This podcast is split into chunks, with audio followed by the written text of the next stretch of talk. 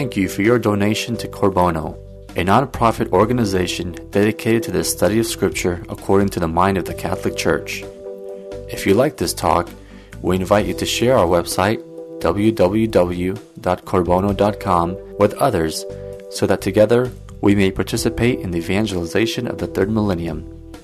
Our speaker, Najim Awad, lives in San Diego, California with his wife and 7 children and has been studying and teaching Scripture since 1995. Najim believes the Catholic Church holds and teaches the fullness of truth, and with his tremendous zeal and insight, he is able to communicate that raw truth without sugarcoating the teachings of the Catholic Church. He also believes that our job is not to change the truth, but to communicate it clearly and directly to others. And now, here's Najee.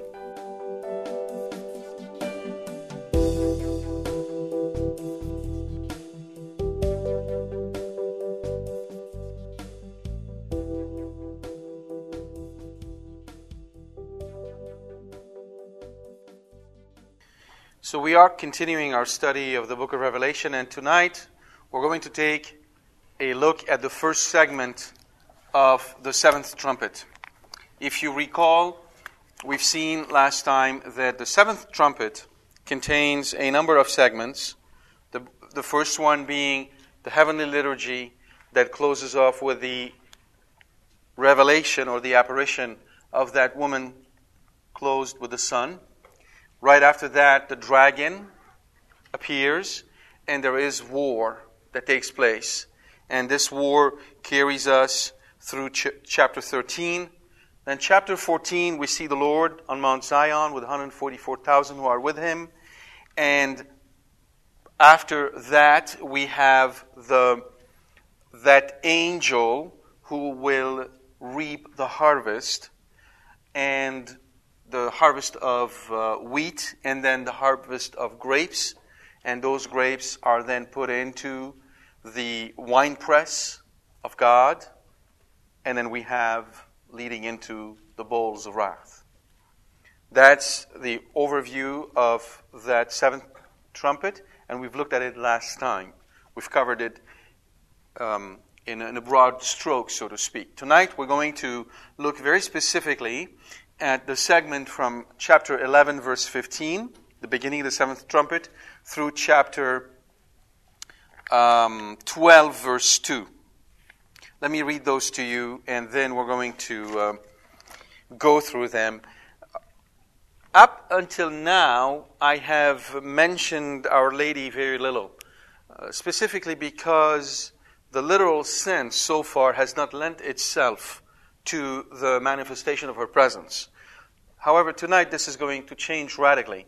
I have mentioned to you before that the way ancient writers write is not like us, where we would, for instance, consider the introduction and the conclusion as being the most important parts of a book, perhaps. In ancient writing, it is the midpoint. The middle part of the book is the most important part. So we lead to it and we go away from it. And clearly in the book of Revelation, the midpoint precisely is the woman clothed with the sun. That is, in a sense, the revelation of Jesus Christ. It isn't just a revelation about his person. It is a revelation about his rule. And the way he's going to rule is through this woman clothed in the sun, as we're going to see tonight. Let us read these verses first, beginning with verse 15. Then the seventh angel blew his trumpet, and there was loud voices in heaven, saying, "The kingdom of the world has become the kingdom of our Lord and of his Christ, and he shall reign forever and ever." And the 24 elders who sit on their thrones before God fell on their faces and worshipped God, saying, "We give thanks to thee, Lord God Almighty, who art and who wast, that thou hast taken thy great power and begun to reign. The nations raged, but thy wrath came, and the time for the dead to be judged. For rewarding thy servants, the prophets and the saints, and those who fear thy name, both small and great, and for destroying the destroyers of the earth." Then God's temple in heaven was opened, and the ark of his covenant was seen within his temple, and there were flashes of lightning, loud noises, peals of thunder, an earthquake, and heavy hail. And a great portent appeared in heaven, a woman clothed with the sun, with the moon under her feet, and on her head a crown of 12 stars. She was with child, and she cried out in her pangs of birth in anguish for delivery. Unlike what you might find in other interpretations of the Book of Revelation, I group the woman with the preceding part. I think she is the culmination, she is the climax of that part. And the reason why is because my map, if you will, for the Book of Revelation is the liturgy. And I think that the liturgy gives us the key to understand the book without tweaking it, without doing violence to it, without having to tear its parts apart, as you will see today. So, recall that we have these movements in the Book of Revelation where we started with Saint John on the island of Patmos on earth, then the Lord came and walked among the churches on earth, then they went up to heaven. We had the heavenly throne, and we had what we call the liturgy of creation, where the angels and the priests, all of the church, is praising God as creator. And we said that the two together equated to our liturgy of the Word, that part of the Mass where we praise God as creator, as ruler. We give him glory. We tell him, you, Lord God, you are all in all. But all through it, we are praising God and his majesty, and really the focus of God as a Savior comes to us during the liturgy of the Eucharist. Not to say that we don't mention it before, we do, but the liturgy of the Eucharist is really about God effecting salvation for us. And that's where we are right now. We're smack in the middle of it. So, we as I said earlier, we went up to heaven with St. John. We had that vision of the throne from which we saw the 7 seals being opened. After the 7th seal being opened, we went back down to earth. So the perspective is changing. And certain events occurred that culminated with what? With that mighty angel in the 6th trumpet saying what? He swore by the one who lives that there shall be no more delay, that in the time of the 7th trumpet, the mystery of God shall be revealed. And we saw that that mystery was how the church is going to be the teacher of angels, how the church is going to unify Gentiles and Jews together. And now the 7th trumpet has been blown. And what happens? We go back to an antiphonal hymn where God is being praised. So imagine first the whole congregation hearing that trumpet being blown. Watch the conversation going. The trumpet is blown. An angel blows the trumpet. And then loud voices are heard saying. Loud voices is not specified, so it is the entire people of God in heaven. Angels and saints all together giving glory to God and saying, the kingdom of the world has become the kingdom of our Lord and of his Christ, and he shall reign forever and ever. They have now declared something to be a reality. They have declared that the kingdom of the world has become the kingdom of the Lord and of his Christ, and he shall reign forever and ever. This is a very important principle that explains to you the power of the liturgy. When they said that in heaven, in that heavenly encounter, is that statement true? Are they pronouncing truth?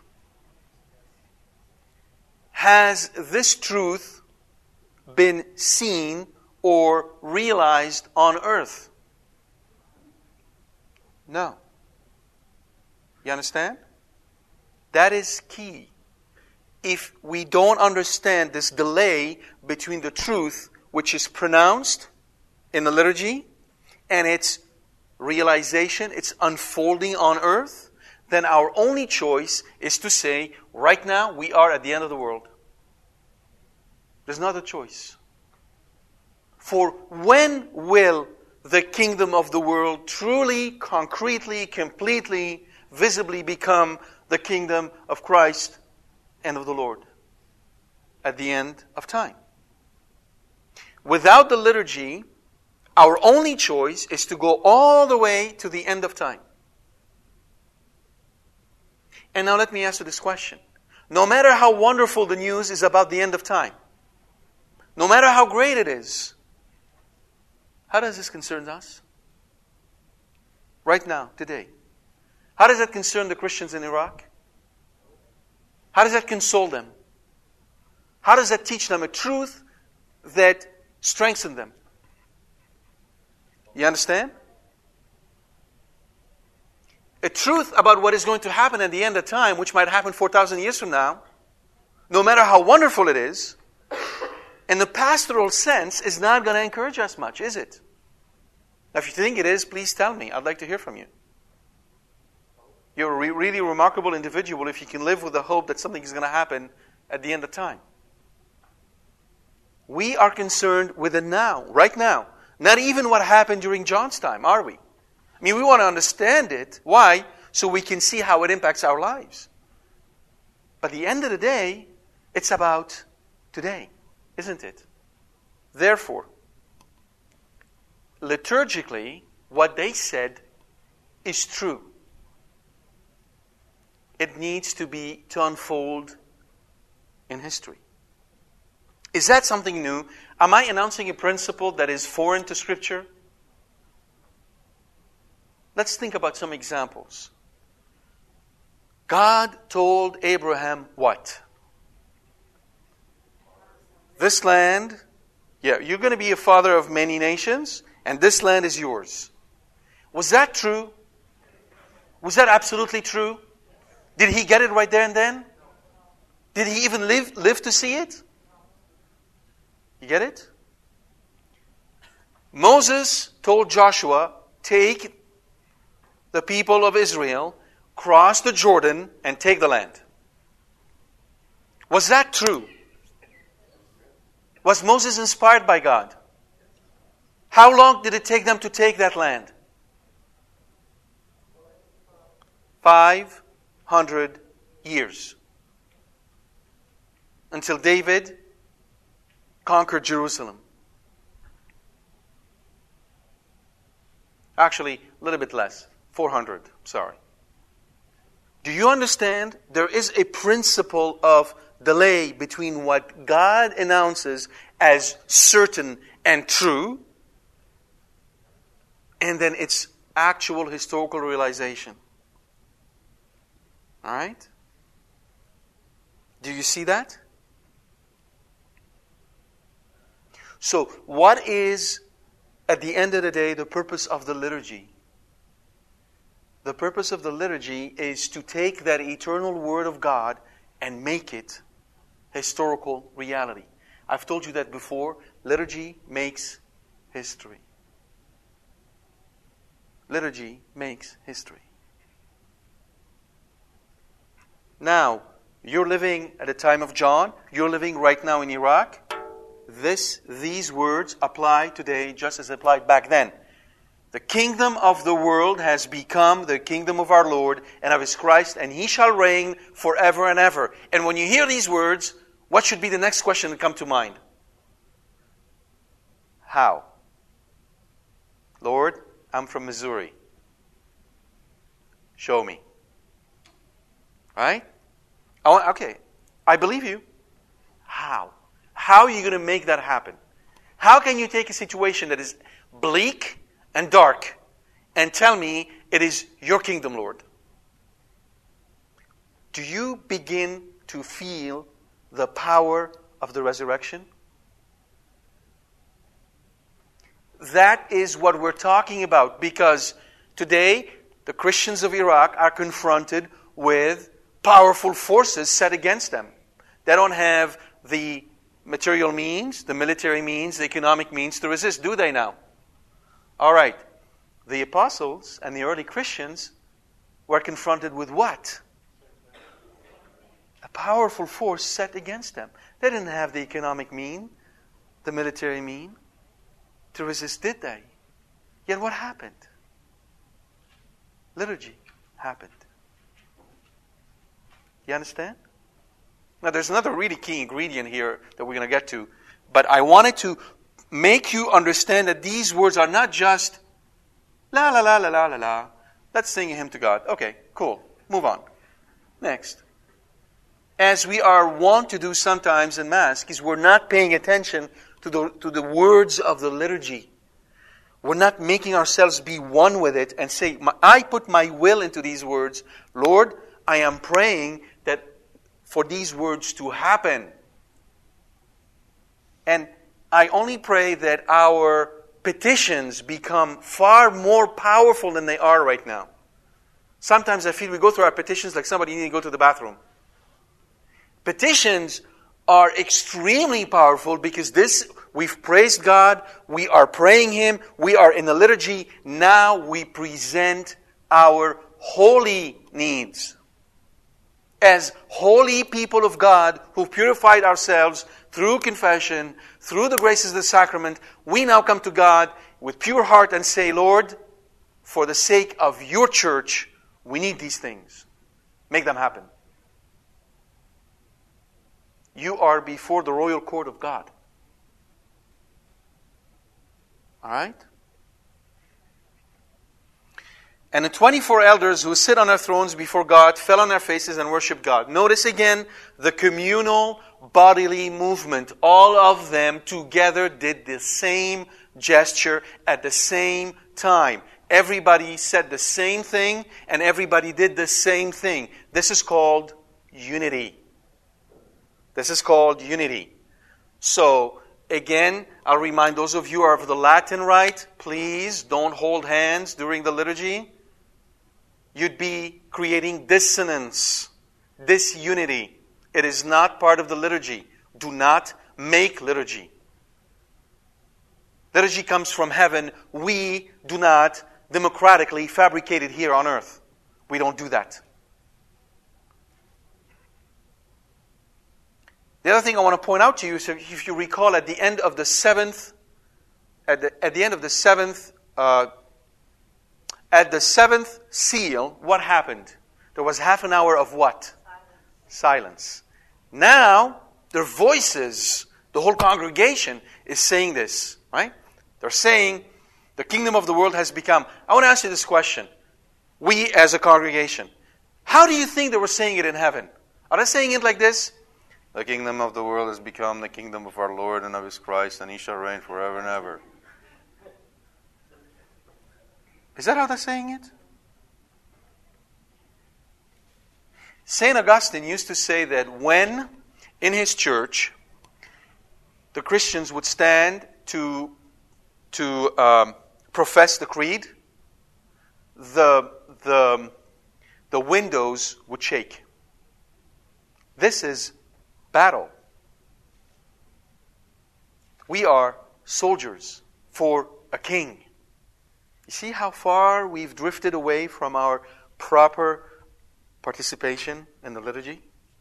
The other question I'm going to ask you, do you think that the setting for these words ought to be, a movie theater? Would you think the architecture would be that of a movie theater? Think about that. Now, the congregation said something, the 24 elders say something else.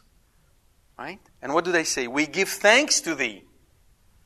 We give thanks to thee. Key on that word thanks. What is that word in Greek again? Eucharisto. Eucharisto. We give thanks. Eucharisto. And it's the priests who are saying it. We give thanks to thee, Lord God Almighty, who art and who wast, that thou hast taken thy great power and begun to reign. Now, isn't that odd?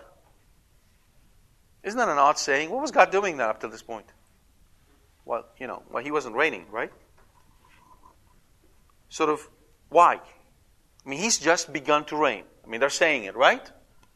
Why wasn't He reigning before? Is it like somebody was somehow preventing God from reigning? No. Right? God had closed that kingdom. We're giving thanks to Him by saying, you begun to reign, meaning, Mom, finally you brought food home. Not, Mom can't bring food home, but she just did it. You understand? We're not saying, oh God, finally you found the strength to reign.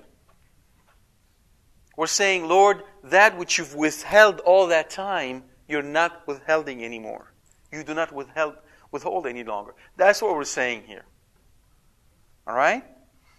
The nations raged, but thy wrath came, and a time for the dead to be judged, for rewarding thy servants, the prophets, and the saints, and those who fear thy name, both small and great, and for destroying the destroyers of the earth.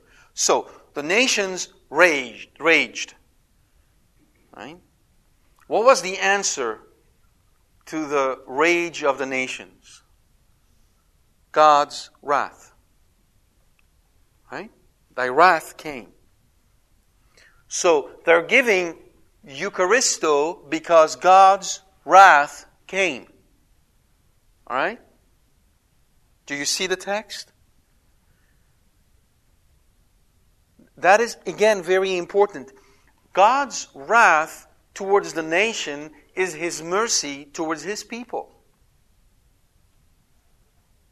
If you have someone attacking a group of children, then another person who come and attack these people, showing them his wrath, is mercy to the children, isn't it now?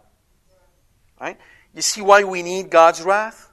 Because there is no mercy without wrath. All right? And we've grown way too weak in our language about God, only stressing the mercy side and leaving out the wrath. Because it seems to me that we don't really want to have an honest and truthful relationship with God. And the time, and what happens now? The time for the dead to be judged. Remember when we said the dead to be judged does not necessarily mean that those who are in a tomb are going to come back up and be judged. Recall from the previous trumpet that those folks who are being attacked were spiritually dead. That's what they're talking about. They're talking about those who are spiritually dead. Why is that? Because if it was only the judgment that has to do with the dead, meaning the end of time, then the rest of the sentence makes no sense. Watch. The dead to be judged, rewarding thy servants, the prophets, and the saints, and those who fear thy name, both small and great. Well, obviously, those who fear thy name, both small and great, are alive. Otherwise, they would not be fearing His name, would they now? So it would seem as if we're at a point where all the bad guys died and only the good guys are left. If you were to understand this as the end of time. And again, it's artificial. It makes no sense and it breaks away from the previous trumpet. Where in the previous trumpet we saw them being spiritually dead because they don't want to repent. They persist in doing the same iniquity as they were doing it before before the woes of the 6th and the 5th trumpet hit. So, they're talking about the judgment of those who are spiritually dead, and then those who are alive, you see? The spiritually dead are all grouped together, they're anonymous, there's no distinction. But those who are alive are broken into three groups. First the prophets, then the saints. So prophets, Old Testament, saints, New Testament. And then all those who fear thy name. The fear of the Lord is not a fear of, it's not a fear of a master. It is a fear of a father. It's a filial fear. It is a fear that recognizes the majesty, the glory, the power, the awesome holiness of God. And that does not want to offend Him. That is the fear of the Lord. And in the Book of Wisdom we read, the fear of the Lord is the beginning of wisdom. Right? Not wanting to offend God is the beginning of wisdom. So all these are going to be rewarded. I want you to listen to those words in the context of Iraq. Let me read them to you again. We give thanks to Thee, Lord God Almighty, who art and who was, that Thou hast taken Thy power and begun to reign. The nations raged, but Thy wrath came, and the time for the dead to be judged, for rewarding Thy servants, the prophets and the saints, and those who fear Thy name, both small and great, and for destroying the destroyers of the earth. Who are those destroyers? We've seen them before. These are the demons. Okay? So it's breaking their power. So again, Revelation never loses sight of the true battle. It isn't just us and other humans. It is also the principalities and powers of the world with which we're contending. And by His reign, He's taking care of all of this. Now, as with the previous situation, the priests praised and glorified God, and God responds with action, not word. Remember, at the beginning of the book, we saw them praising God, and what happens? What was in God's hand? The scroll. And then the Lamb came and took the scroll. Now they praised and gave glory to God, and what happens? God doesn't speak back, does He? He acts. Then God's temple in heaven was opened, and the ark of His covenant was seen within His temple, and there were flashes of lightning, loud noises, peals of thunder, an earthquake, and heavy hail. For us to properly understand why this is momentous, why it is important, we have to recall what the ark was all about. So let's just do that. The ark, as you recall, was a box 2.5 cubits long, 1.5 cubits wide and high, about 45 inches long, 27 inches wide and high, made out of acacia wood and covered with gold within and without. And it had two staffs on each side, which were also made of acacia wood, also covered with gold, used to transport it.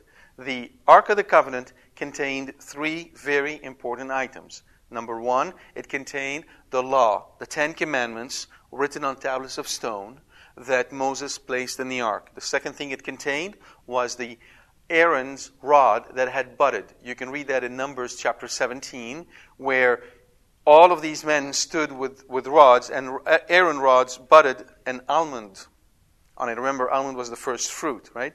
To indicate that he is the high priest of God. All right? So, first, the tablet of the commandments, the word of God. Second, the Aaron's rod indicating his high priesthood. And third, a golden pot containing manna. That's what the ark contained. Now, in Jerusalem, the ark was placed in the Holy of Holies, the innermost part of the sanctuary, which was closed by a veil which was 30 feet wide. And if memory serves me right, about 70 feet high. And behind that veil, that curtain, stood the Ark of the Covenant. On the top, on the cover, there were two cherubims made of beaten gold, their wings touching, and between them was what is called the mercy seat. And once a year, Yom Kippur, the Day of Atonement, the high priest would enter that Holy of Holies with the blood of a lamb, and he would sprinkle the mercy seat with the blood of the lamb and pronounce the name of God. And it is said that on that day, God's presence, the Shekinah, would be made manifest. And God would accept the sacrifice of the lamb and atone, cover for the sins of the high priest and all of Israel. Now, I want to point out to you, this is not like confession. It is not communal confession, because the sins are the sins of the people of Israel, not each individual separately. You understand? It didn't have power of sanctification. It lacked that which is found in the sacrament of confession. And in a nutshell, that is Paul's whole point. the old covenant with all its glory and God's presence and the temple and the ark and everything together could not sanctify you, could not give you what the new covenant can give you today. That is the ark. What was its purpose then? First, it's a temporary means of forgiveness. Right? Temporary. But it was a means of forgiveness. Second, it foreshadowed the coming of the Messiah. Of course. Why? Because it implied the sacrifice of the lamb. The high priest had to sacrifice a lamb and had to bring the blood of the lamb and sprinkle the mercy seat for that sacrifice to be accepted and atonement to take place. But the ark plays an even more important role. Recall the four senses. Now we're going to take the anagogical sense, the sense that applies to the church and to the end time, but more specifically to Our Lady. The ark contained, as I said, the Word, the Ten Commandments, the rod of Aaron that had budded, and the golden pot of manna. Each of these symbols represent who? Point to who? Christ. The Ten Commandments are the Word of God. The rod of Aaron that had budded is pointing to the priesthood, the high priest, who is Jesus Christ. And the golden pot of manna points to the Eucharist. So, all three of them are pointing to Christ before His incarnation, before His passion, after His resurrection. As the Word of God, as the high priest ministering here on earth, and then after that, present in the Eucharist. If that is the case, what is that box representing then? The only person that contained Him, Mary. The only person that contained Him, Mary. That is why, as part of her litany, we call her the Ark of the New Covenant. That's why we call her this way. To see that in a clearer contrast, I'm going to refer you to two passages in Scripture. I'll let you read them. Read 2 Samuel chapter 6 and then Luke chapter 1. 2 Samuel chapter 6 and Luke chapter 1. And I'm just going to go through some passages and show you the parallel. Let me give you the historical background. In 2 Samuel chapter 6, David has decided to bring the ark that I just described to you to Jerusalem. So, he goes to where the ark was present and he's bringing them back to Jerusalem. He's bringing the ark with him to Jerusalem. The ark is placed on a bull. And next to the ark walks a Levite priest. God had instructed Moses and told him, only Levite priests will carry the ark, but only using the wooden handles. Any man whatsoever, man meaning generic, woman or man, who touches the ark, you touch the ark, you're dead. That is the law that God gave to Moses. Now we're talking, some 400 years later, right?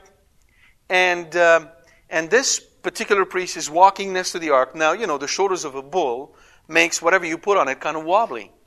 And at one point, the ark was about to fall. So this man steadies the ark by placing his hand on it. 2 seconds later, he's dead. When this happens, David stops and then says, "Whoa, who am I that the ark of the Lord should come to me?" He takes that ark and he leaves it with Obed-Edom, and it stays there for 3 months. So the story goes as such. David is going to go to get the ark, and later, actually, when the ark gets to Jerusalem, David dances of joy before the ark. He dances of joy. And Michal, his wife, sees him do that, and she despises him for it. And because she despises him for it, God closed her womb. And she was unable to have any children because she despised her husband dancing before the ark. Now, I'm going to show you some very interesting parallels between this text and what happens in Luke. So 2 Samuel 6:2, and David arose and went with all the people who were with him from Baale-Judah. Luke 1:39. Mary arose and went with haste into the hill country to the city of Judah. 2 Samuel 6:18. David blessed the people in the name of the Lord. Luke 1:42. Elizabeth exclaimed with a loud cry, "Blessed are you among women." 2 Samuel 6:9. David said, "How can the ark of the Lord come to me?" Luke 1:43. Elizabeth says, "And why is this granted me that the mother of my Lord should come to me?" 2 Samuel 6:16. Michal looked out the window and saw King David leaping and dancing before the Lord. Luke 1:44. For behold, the babe in my womb leapt in joy. 2 Samuel 6:11. And the ark of the Lord remained in the house of Obed-Edom the Gittite 3 months. And after that, the house of Obed-Edom was blessed, meaning they had a baby. Luke 1:56, and Mary remained with Elizabeth for 3 months, and after that, Elizabeth gave birth to John. You see those parallels? So Luke, in his customary way, makes a lot of allusions to the Old Testament to point to the importance of Mary as the Ark of the New Covenant. And by the way, that explains why Saint Joseph was afraid to take her. He wasn't concerned that she had actually cheated on him. That's called the suspicion theory. I find it weak because the angel appeared to Joseph and didn't say, "Joseph, forgive your wife. It's okay. Take her in." Or, "Joseph, don't suspect your wife. She didn't do anything wrong. Take her in." The angel told him, "Do not be afraid." A man who suspects his wife of cheating on him usually would not be afraid, unless she's 9 feet tall and weighs 700 pounds. But other than that, that's not the sentiment that comes in the heart of a man, being afraid. Joseph recognized this is the new Ark of the Covenant. And what else does he know about that? You touch the Ark. Okay, Lord, I knew she's wonderful. I knew she was great. I didn't know she was that great. I'm out of here. He was a humble man. Who am I to be in her presence? That's way too much for me. And when he divorced her silently, guess who took the blame? He did.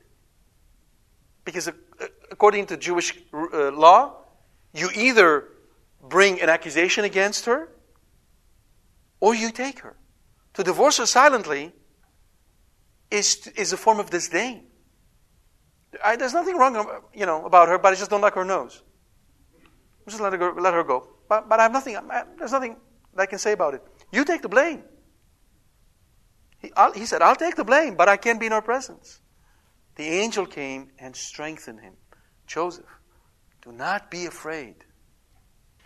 Now, let's continue and see why this is all important.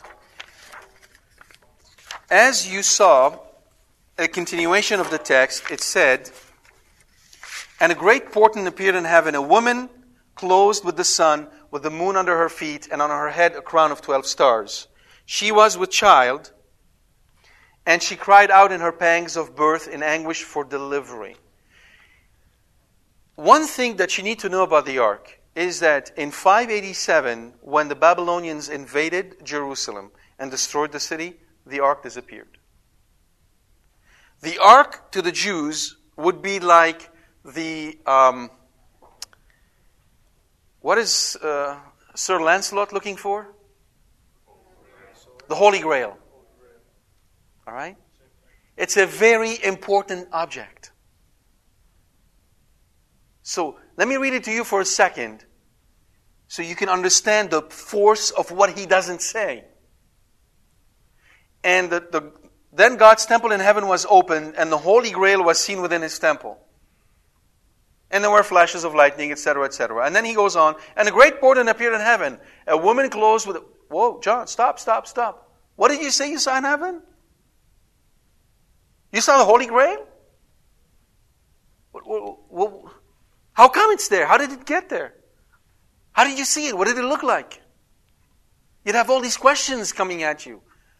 A Christian of Jewish background will have the same questions. You saw the ark that was lost, that Jeremiah apparently hid and no one was able to find. You saw it in heaven. It's now in the temple. What does it look like? John doesn't say anything. He just mentions it and then he starts talking about the woman. He didn't move on. He's describing it to you. That's what it looks like. A woman clothed with the sun and the moon under her feet. So far, so good. Now it seems we have a little wrinkle. She was with child, and she cried out in her pangs of birth in anguish for delivery. All right. She was with child, and she cried out in her pangs of birth in anguish for delivery. That is a passage that Protestant will quote against the Immaculate Conception. They'll say, pains of birth is a curse that was given to Eve. Remember that from Genesis? You Catholics say this woman is Mary, and here she is crying out in her pangs of birth. Therefore, she is under the curse of Eve. How can then she be immaculately conceived? You understand? Fair enough. That's a very good question. Begs a good answer. There's a second problem. She was with child. Who's that child? Saint John tells us. Right? He was taken up to heaven and he has to rule, right? So where are we right now, time-wise? Is it Christmas? Well, okay, then who's that child? She gave birth to Jesus at Christmas. Get it? Who's that child? We've got a problem. It sounds like this does not fit. For this reason and others, many commentators will tell you, and I have to tell you that they see in this woman Israel, and they back that up by speaking of the prophet Micah, who says of Israel that Israel is like a woman in travail. Or, alternately, they'll say this is the church. I think there are truths to both of these statements, but both of them have also their problems. The first thing we need to note, and most of them do not, what does she have on her head? She's got a crown. She's got a crown. Who has a crown on their head? In the case of a woman, queen. You know what? You go back in the Old Testament and you will never find any prophet speaking of Israel as a queen. Sometimes Israel will be compared to a betrothed, but never explicitly as a queen. The reason why the quotation from Micah does not work here is that in his case, the context tells us that when he says that Israel is like a woman in the pains of birth, in travail, he is precisely referring to the curse of Eve. He's basically saying, Israel, you're suffering this way because you are under a curse. It isn't complimentary. You understand? We need to always interpret Scripture in the context of the teachings of the Church. In this case, there is a beautiful encyclical that I recommend you read. It's available on the Vatican website. It's written by Saint Pius X. Saint Pius X. Ad diem illum latissimum. Ad diem illum latissimum. So just type ad diem, D-I-E-M, on Google, and it should take you straight to the Vatican website. I'm going to use that text to show you what the Holy Father and the Saint had to say about this. But before I go into this, let me tell you what I think is going on here, and why it makes sense only in the context of the liturgy. See, the liturgy takes care of this time issue. All right. Mary was at the foot of the cross, right? Why was she there? Obviously, as a mother, you don't want to abandon your child. That's the natural response. But from a public ministry point of view, from the point of view of Jesus Christ, why was Mary there? Remember, when he was on the cross, his last words were, seeing his mother and the disciple he loved most, he said, "Woman, behold your son," and then, "Son, behold your mother." Right? And seeing that everything has been completed, he died. So obviously those two statements are part of his public ministry. Huh? If it was only a question of finding someone who's going to take care of Mary for the 3 days he's going to be in a tomb, he would have done that privately. You understand? If it was only a question of Jesus being on the cross, suddenly realizing, whoa, Mom, I forgot all about Mom. I need to take care of her. John, thank God you're here. Thank me you're here. Could you take care of her while I'm gone for 3 days? Right? We're not talking about some manager from California. We're talking about the Son of God. No one takes my life away. I lay it down. He knew step by step what he was going to do. Do you understand? All right. Do you think he knew she was going to suffer when she was at the foot of the cross? Ah. And he waited till the very last moment before he told her, "Woman, behold your son.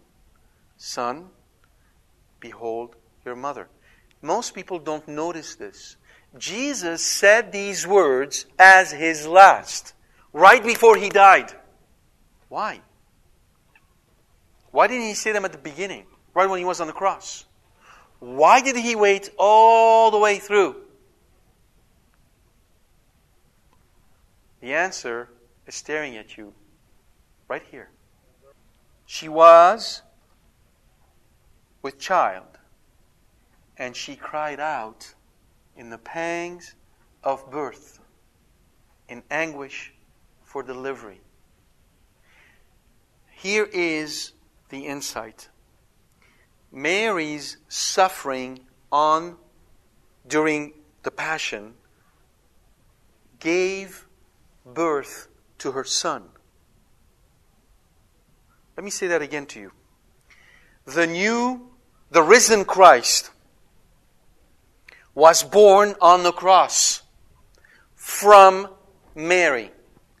The suffering of Mary on the cross, the suffering of Mary watching her son, is precisely the suffering of a mother watching her son being born. Born into eternity.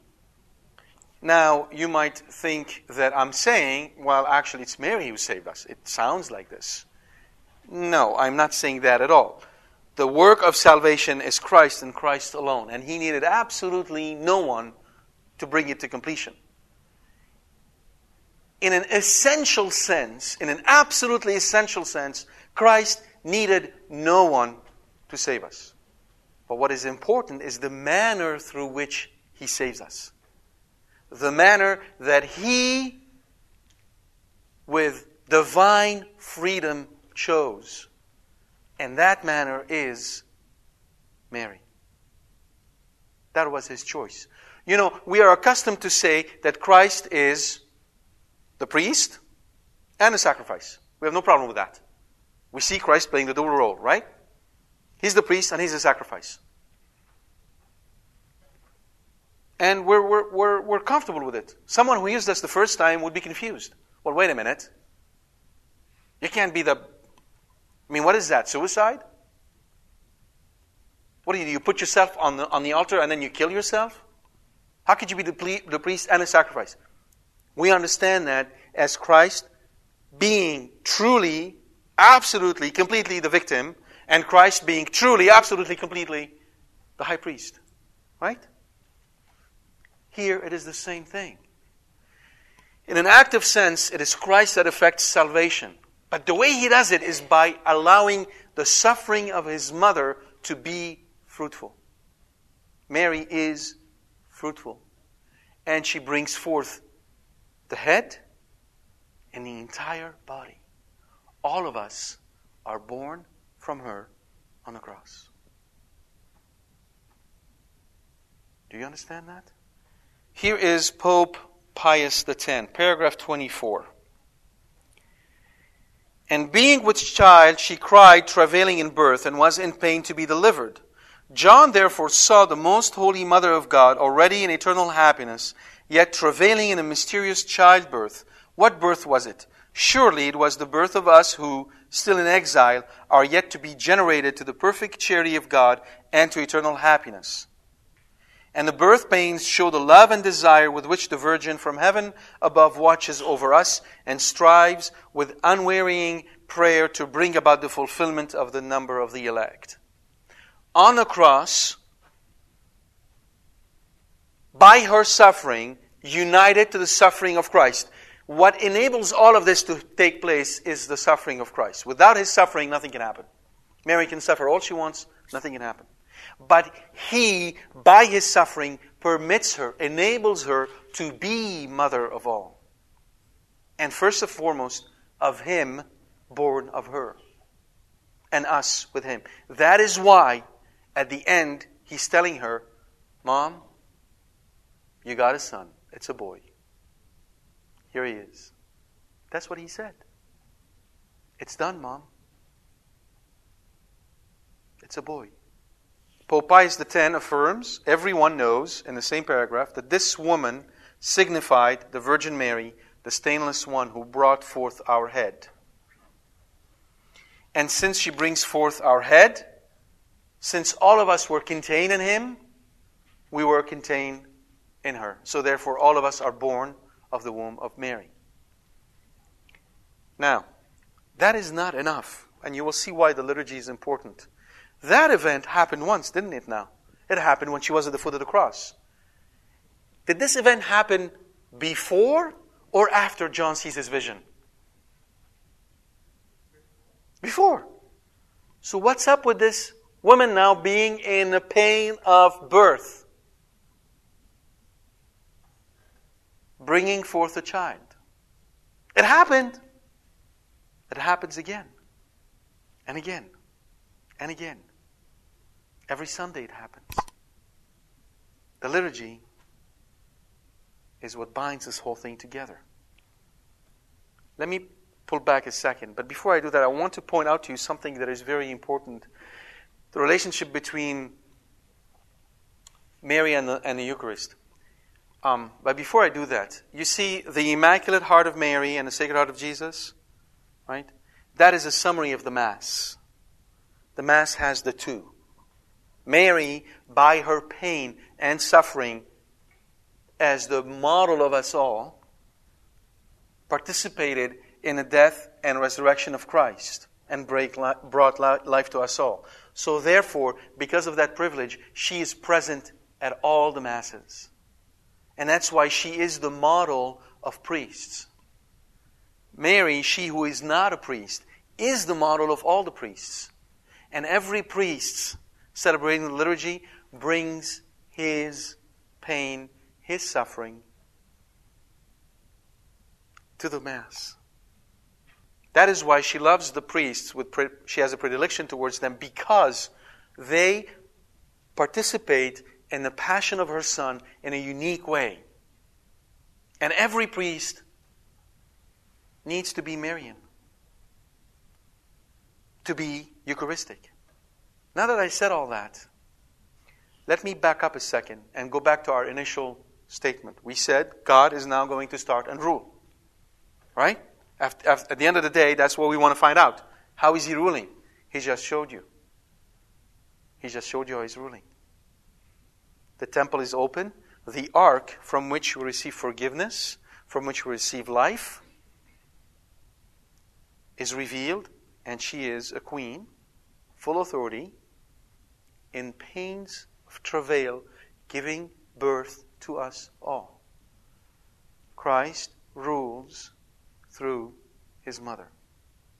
You understand now her apparitions. You understand why she has that authority. You understand what she said at Fatima. In the end, my Immaculate Heart will triumph.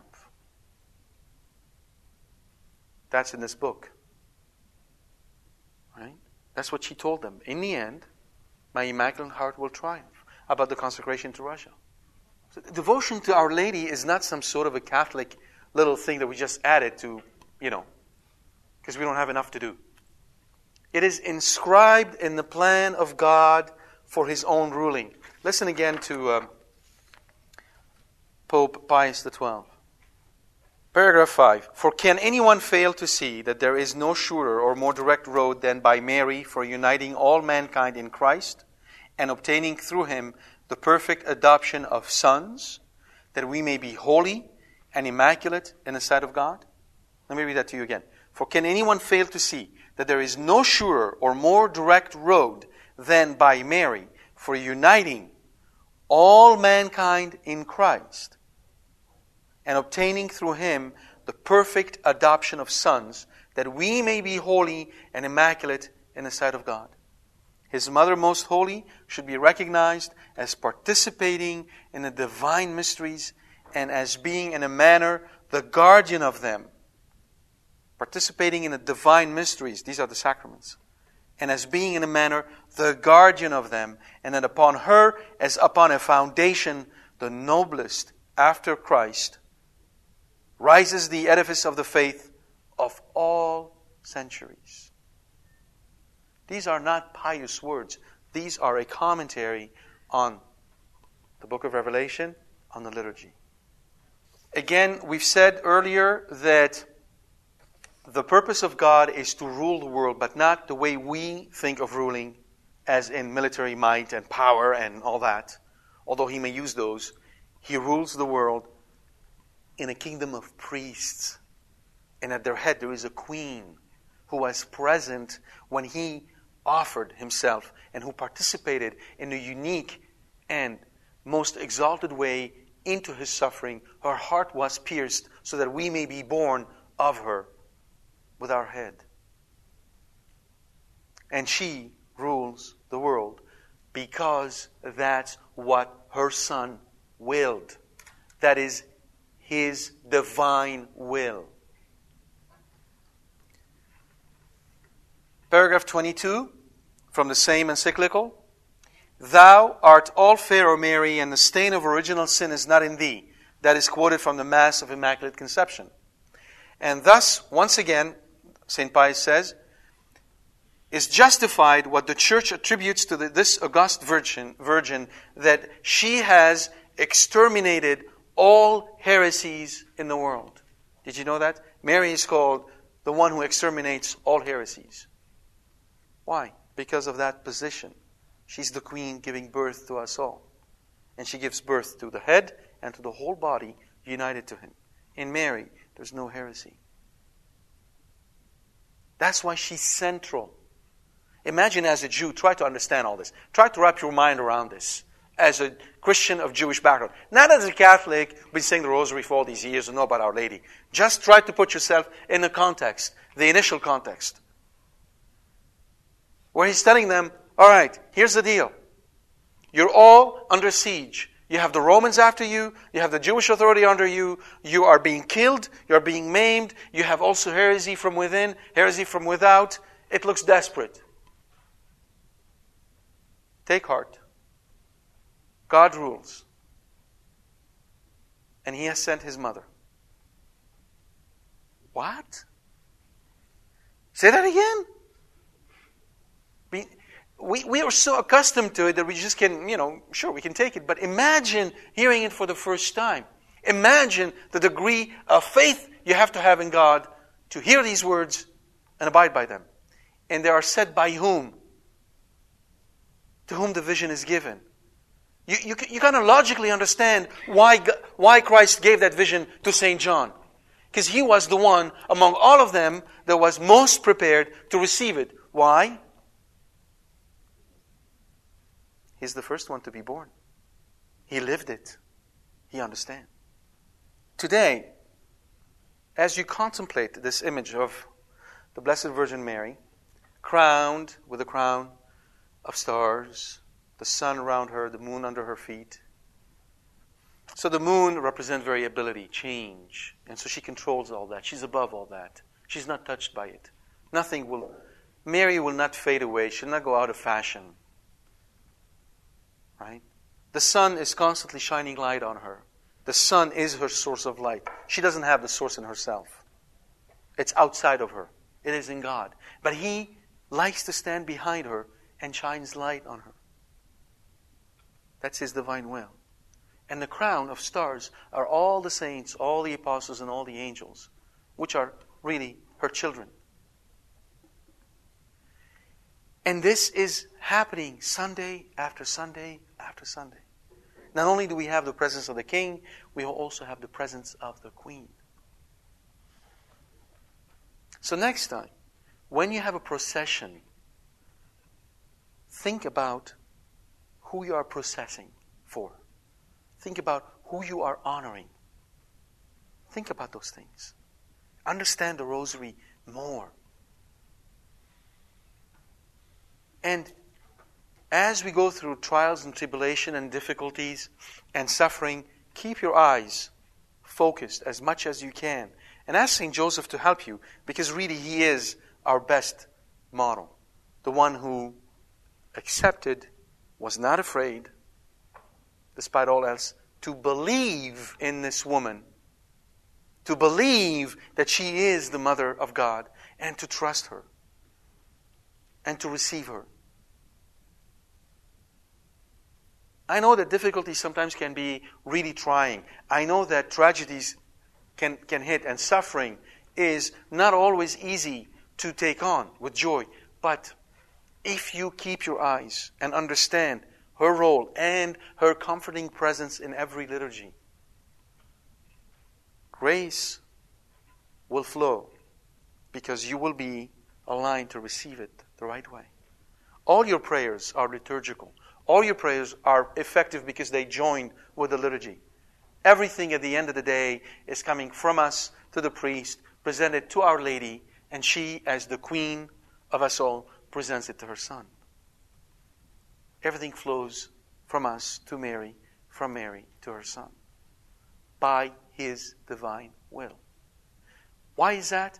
Because at the end of the day, what is He restoring? Jesus is restoring Adam and Eve. Adam and Eve. So it cannot be only the victory of Adam. That would be chauvinistic and would not be family-oriented. It is the victory of the new Adam and the new Eve. God bless you. I have time for some questions. Yes. The question is, the liturgy is a celebration of the Paschal mystery. The Paschal mystery, Pasch, is really bringing us back to Easter, to the Passover. So therefore, it is a celebration of the new Passover where Christ offered Himself as the Lamb and as the priest on the cross. Hence, we're back exactly where we were.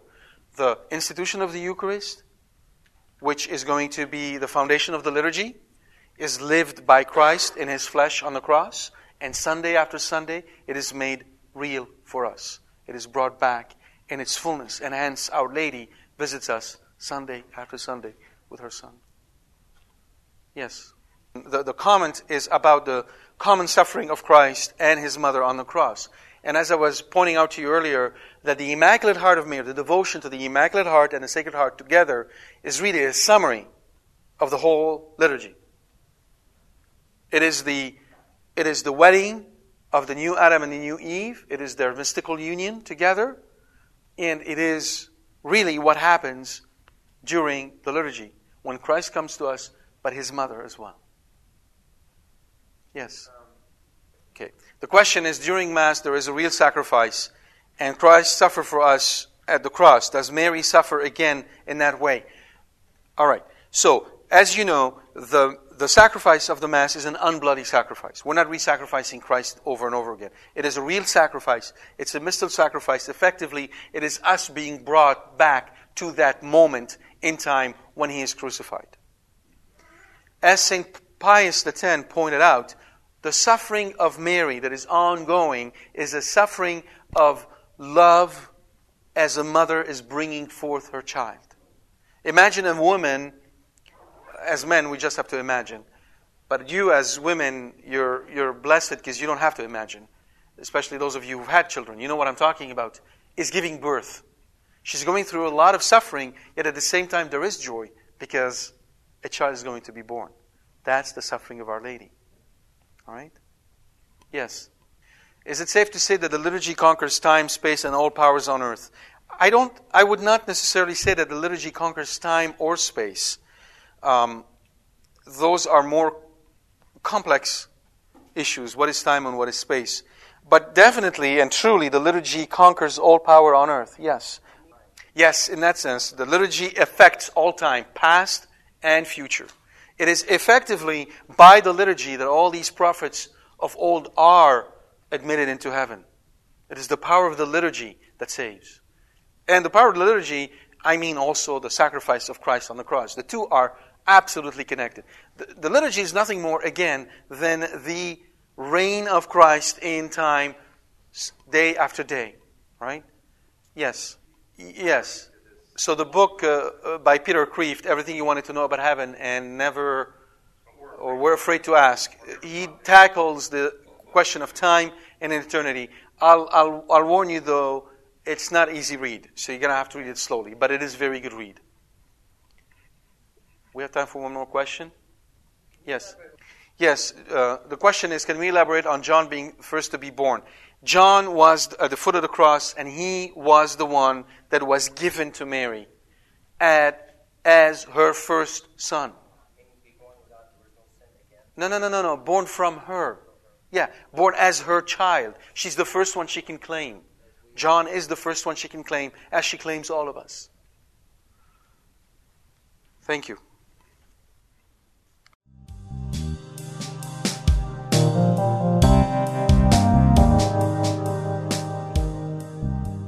We hope you've enjoyed this talk from Corbono. For more information about this and other talks, please visit our website at www.corbono.com. Thank you, and God bless you.